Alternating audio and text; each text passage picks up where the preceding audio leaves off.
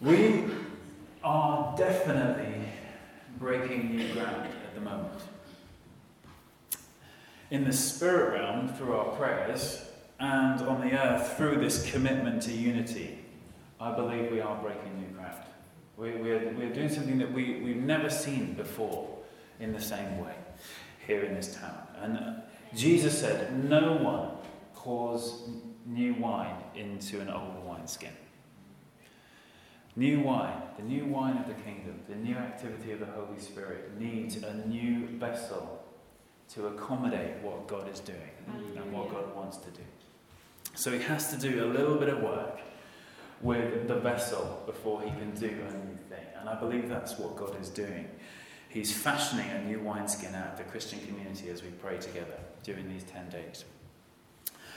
Only God can do that. We can make all sorts of plans, but only God can actually do that in the hearts of people. And it feels for me a little bit like waking up a giant from a coma. It feels like there is tremendous strength and life in the church in Totnes, but there is a bit of waking up to do in the spirit. There's a, there's a, a, a, a level that we can be living and operating at that, that needs waking up in by God. And uh, we need the power of God for that, like, like heaven's defibrillator, getting our heart pumping again properly. We need Him so much. We need God so much. We can do nothing without Him. And we're not interested in playing church.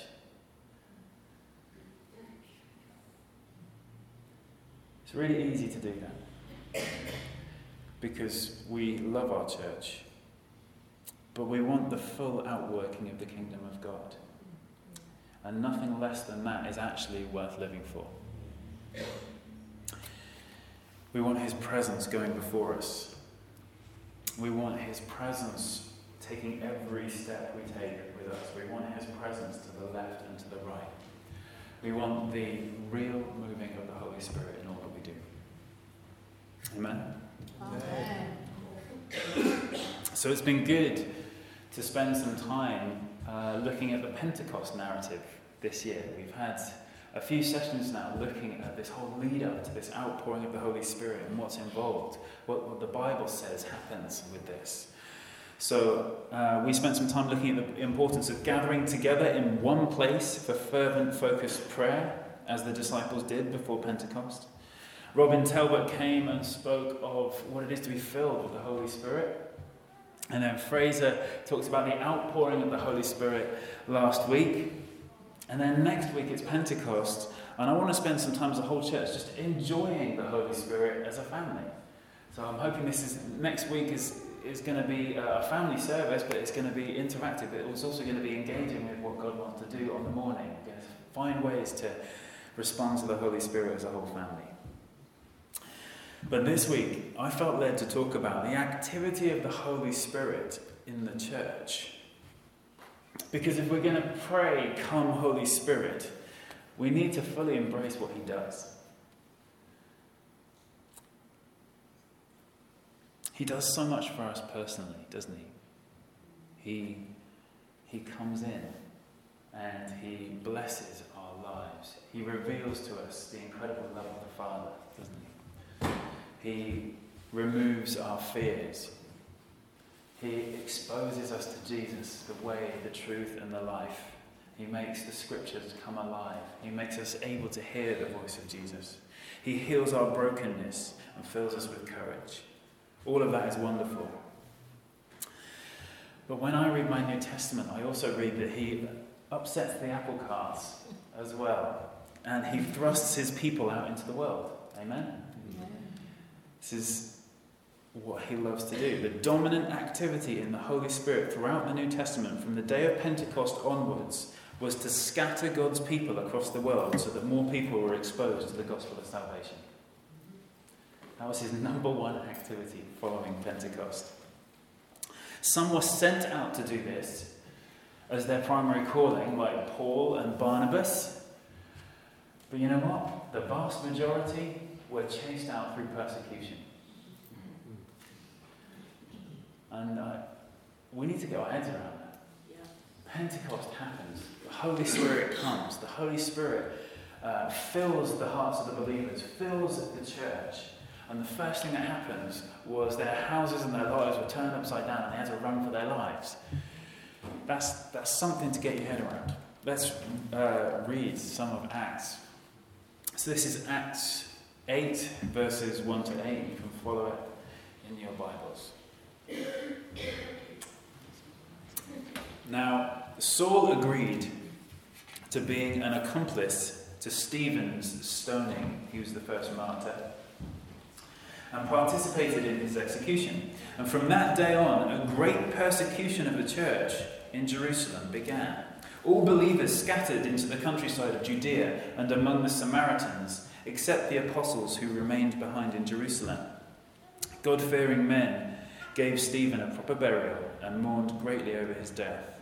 Then Saul mercilessly persecuted the church of God, going from house to house into the homes of believers to arrest both men and women and drag them off to prison. Although the believers were scattered by persecution, they preached the wonderful news of the Word of God wherever they went. Philip travelled to a uh, Samaritan city and preached to them the wonderful news of the Anointed One. The crowds were eager to receive Philip's message and were persuaded by the many miracles and wonders he performed.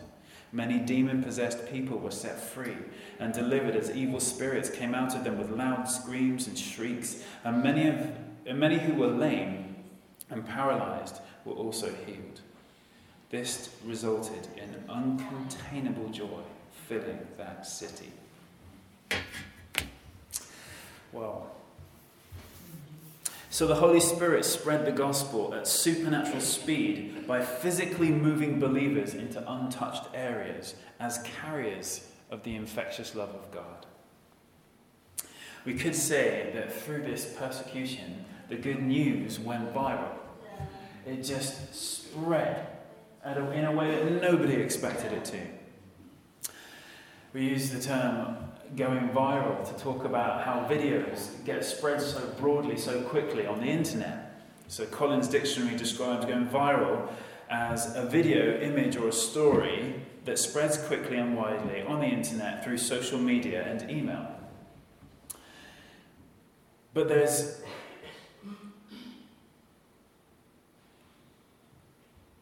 so think of it this way a video image or a story gets passed beyond all expectation. And the people who posted that video are always shocked at how far it goes.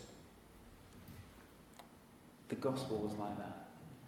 Nobody expected that kind of broad spread. It just went on and on and on. There's also uh, a medical sense to the word viral, too, isn't there? according to netdoctor.co.uk. Viral and bacterial infections are both spread in basically the same ways. A person with a cold can spread the infection by coughing and or sneezing. It's time to cough now if you're ready to cough. Okay, we're all catching it. Bacteria or viruses can be passed on by touching or shaking hands with another person. No more touching. Um, Touching food with dirty hands will also allow viruses or bacteria from the intestine to spread. Nice. Bodily fluids, enough said. Um, that's how viruses pass on.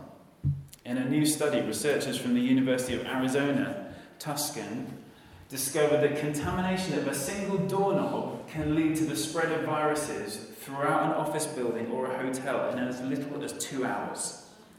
They placed a tracer virus on commonly touched objects such as a doorknob or a tabletop at multiple time intervals. From two to eight hours, the researchers sampled a range of surfaces, including light switches, bed rails, countertops, sink tap handles, etc., and push buttons. Sorry. They found that between 40 and 60% of the surfaces were contaminated within two to four hours. That's amazing, isn't it? Incredibly quick spread of a virus.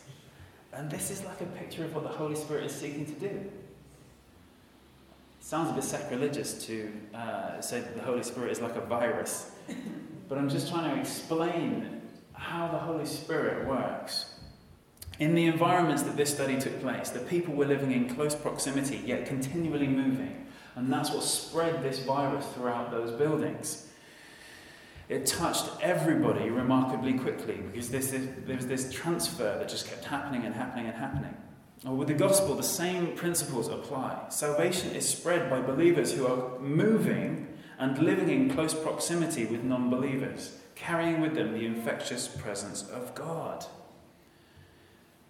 So, in the book of Acts, we could say that people began to catch the blessing like an epidemic.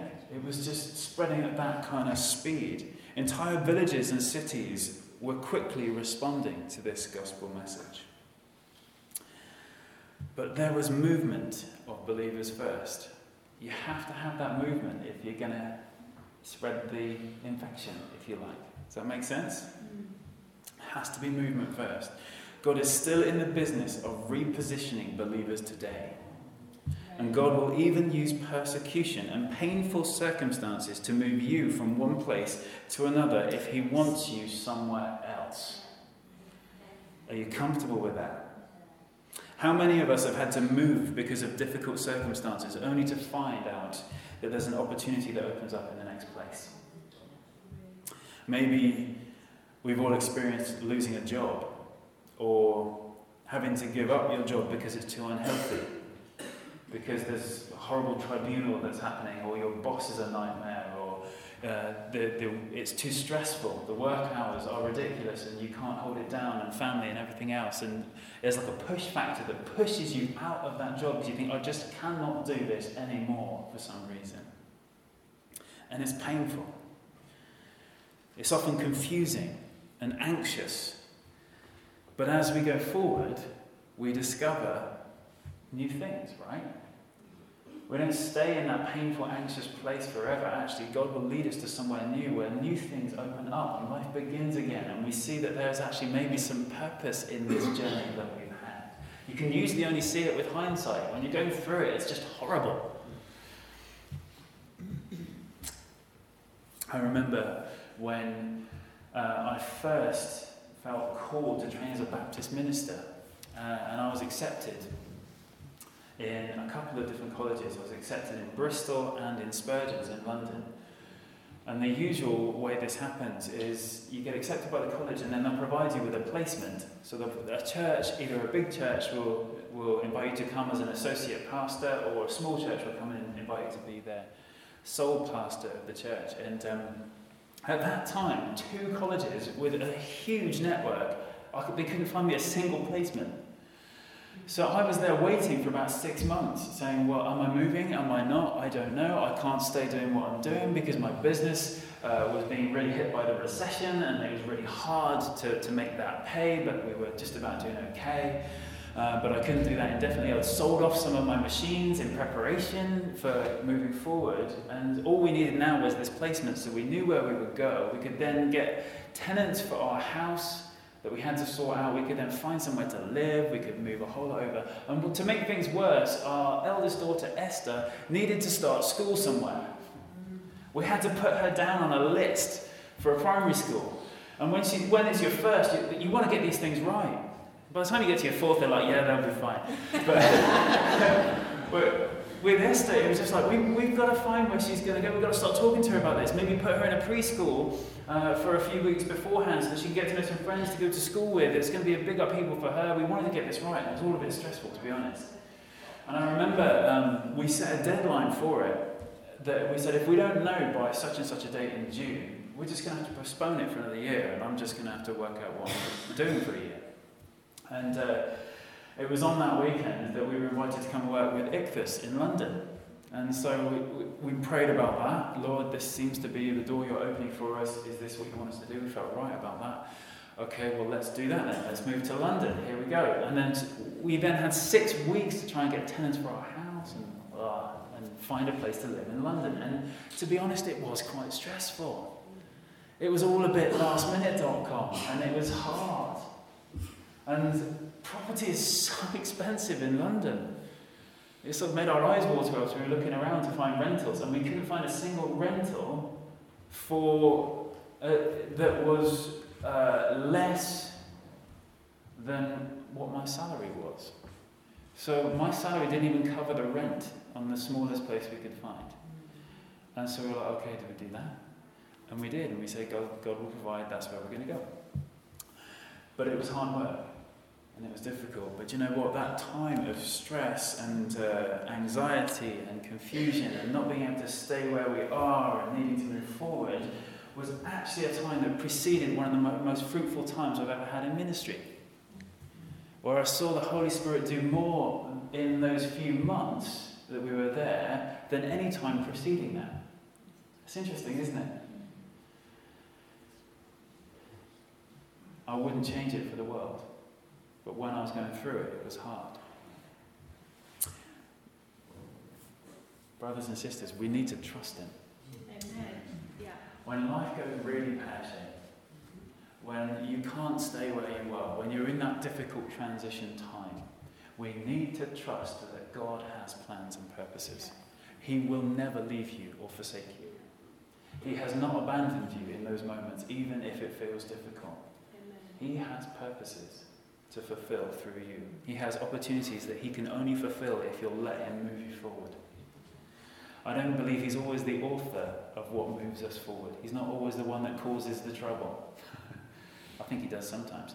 But He's not always that one that, that, brings us the pain, but He is someone that can use that pain to bring us to where we need to be. Yeah. And we can trust Him in that. He will reposition you for his wonderful purposes if you will let him. This guy. Has anyone read The Heavenly Man? Yeah. Brother Yun, a bit of a legend. Uh, he was part of the Chinese church when the Chinese church was just growing so fast as an underground movement. Uh, largely through persecution and people having to flee from one place to another to get away from the government. Uh, but the gospel spread so fast across China. And uh, he was in prison several times, uh, went through a huge amount of trauma. And yet he was somebody who trusted that God would position him exactly where he needed to be for the people that God wanted to reach. Uh, not everyone can live at that kind of intense level, but it's great to know that there are people here that have tested this theory to the max that God is faithful and He can do amazing things if we let Him lead us in our lives despite persecution. And He says this at the end of his book. He says, If we truly claim to follow Jesus, then we must do so without imposing any conditions or self made plans. If God tells us to go back to China one day, we will. It's as simple as that. Some people may say, well, that's stupid. Don't you know that you're a wanted criminal and you'll be arrested as soon as you arrive? We're not called to live by human reason. All that matters is obedience to God's word and His leading in our lives. If God says go, we'll go. If He says stay, we'll stay. When we are in His will, we're in the safest place in the world. Do you like that? Can we say that? That's a challenge to me. I don't know if it is to you. Can we say that? Is that where I am right now? That I'm willing to go wherever and to do whatever in obedience to God. My life is laid down, my life is yielded to the Holy Spirit. Can we say that? God wants to know what we're up for before he releases his activity into our lives. I want to read you one more passage. This is from Acts 17. So, it says this After passing through the cities of Amphipolis and Apollonia, Paul and Silas arrived at Thessalonica. And then jumping down to verse 4. Some of the Jews were convinced that their message was true. So they joined Paul and Silas, along with quite a few prominent women and a large number of Greeks who worshipped God. So the gospel is breaking out in Thessalonica. But many of the Jews were motivated by bitter jealousy and formed a large mob out of troublemakers, unsavory characters, and street gangs to incite a riot. They set out to attack Jason's house, for he had welcomed the apostles into his home.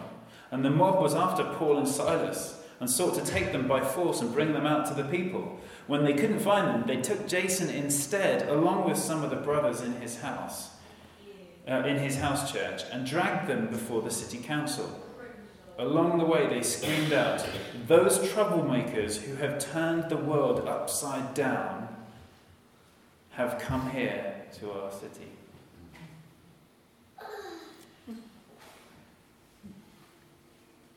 The Lord is still looking for troublemakers, I think, who are prepared to turn the world upside down through obedience to His Holy Spirit. I don't think God has changed His priorities since Pentecost, really. He still needs people who are willing to say, Use me, send me. I'll stay, I'll go, I'll do what you want me to do. But Holy Spirit, would you work through me somehow to impact my area? In this story, the people of Thessalonica felt like the whole world had been turned upside down because of the activity of the Holy Spirit.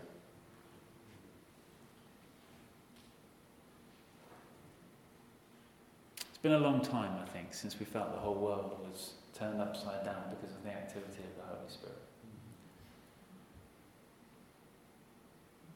But if this is God's purpose, this is God's plan, if this is God, how God wants to use little old me and little old you, it comes down to whether we say yes or not. In Antioch, another place mentioned in the book of Acts, in Acts 13. It says, God's word spread like wildfire throughout the whole region.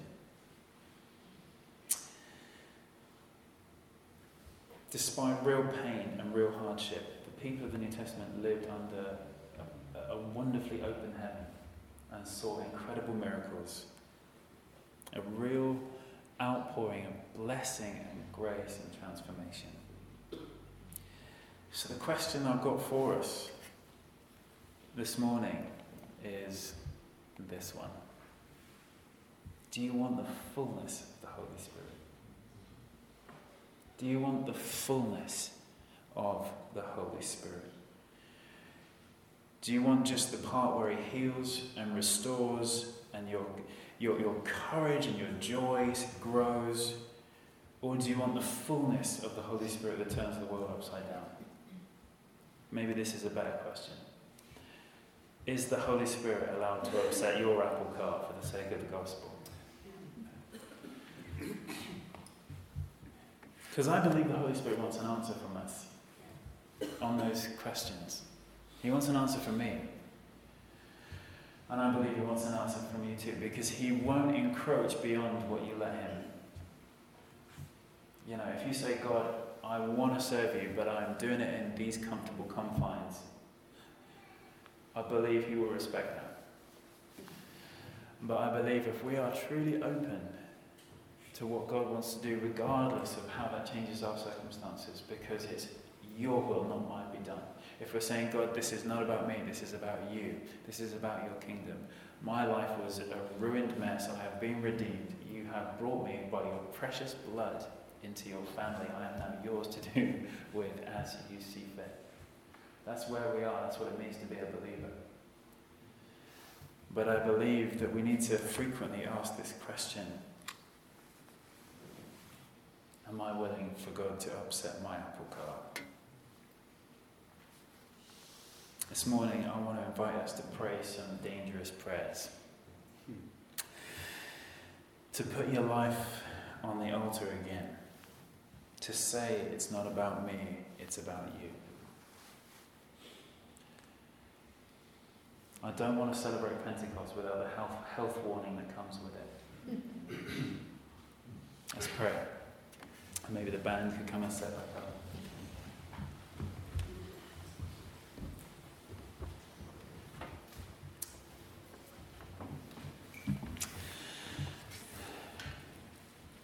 Father, I thank you so much for your word. Thank you for the way that the Gospels and Acts, your whole word, Old Testament and New, it doesn't sugarcoat anything. It doesn't give us a, an idealistic version of events. Lord, we don't look at this following you business with rose tinted specs because of your word.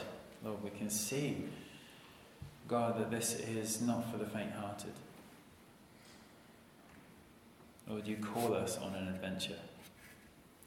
Lord, you call us through sacrifice, through dying to ourselves, our own ambitions, and our plans learning to love, learning to serve, learning to be people who have incredible capacity for intimacy and for courage because we've given our lives to you. Father, I believe that you want us to ask this question Am I willing to have my life upset in any way? for the sake of the gospel of salvation. I believe, Father, that is still your number one priority. That this news of Jesus and what he's done would reach every ear, every eye, every heart in this world. And I do believe that we are the number one agent, agents to do that. So, God, would you lead us? Give us courage to trust you through transition. And help us to pray the prayers that will release you to move us to where we need to be that your gospel might go viral in this area. In Jesus' name,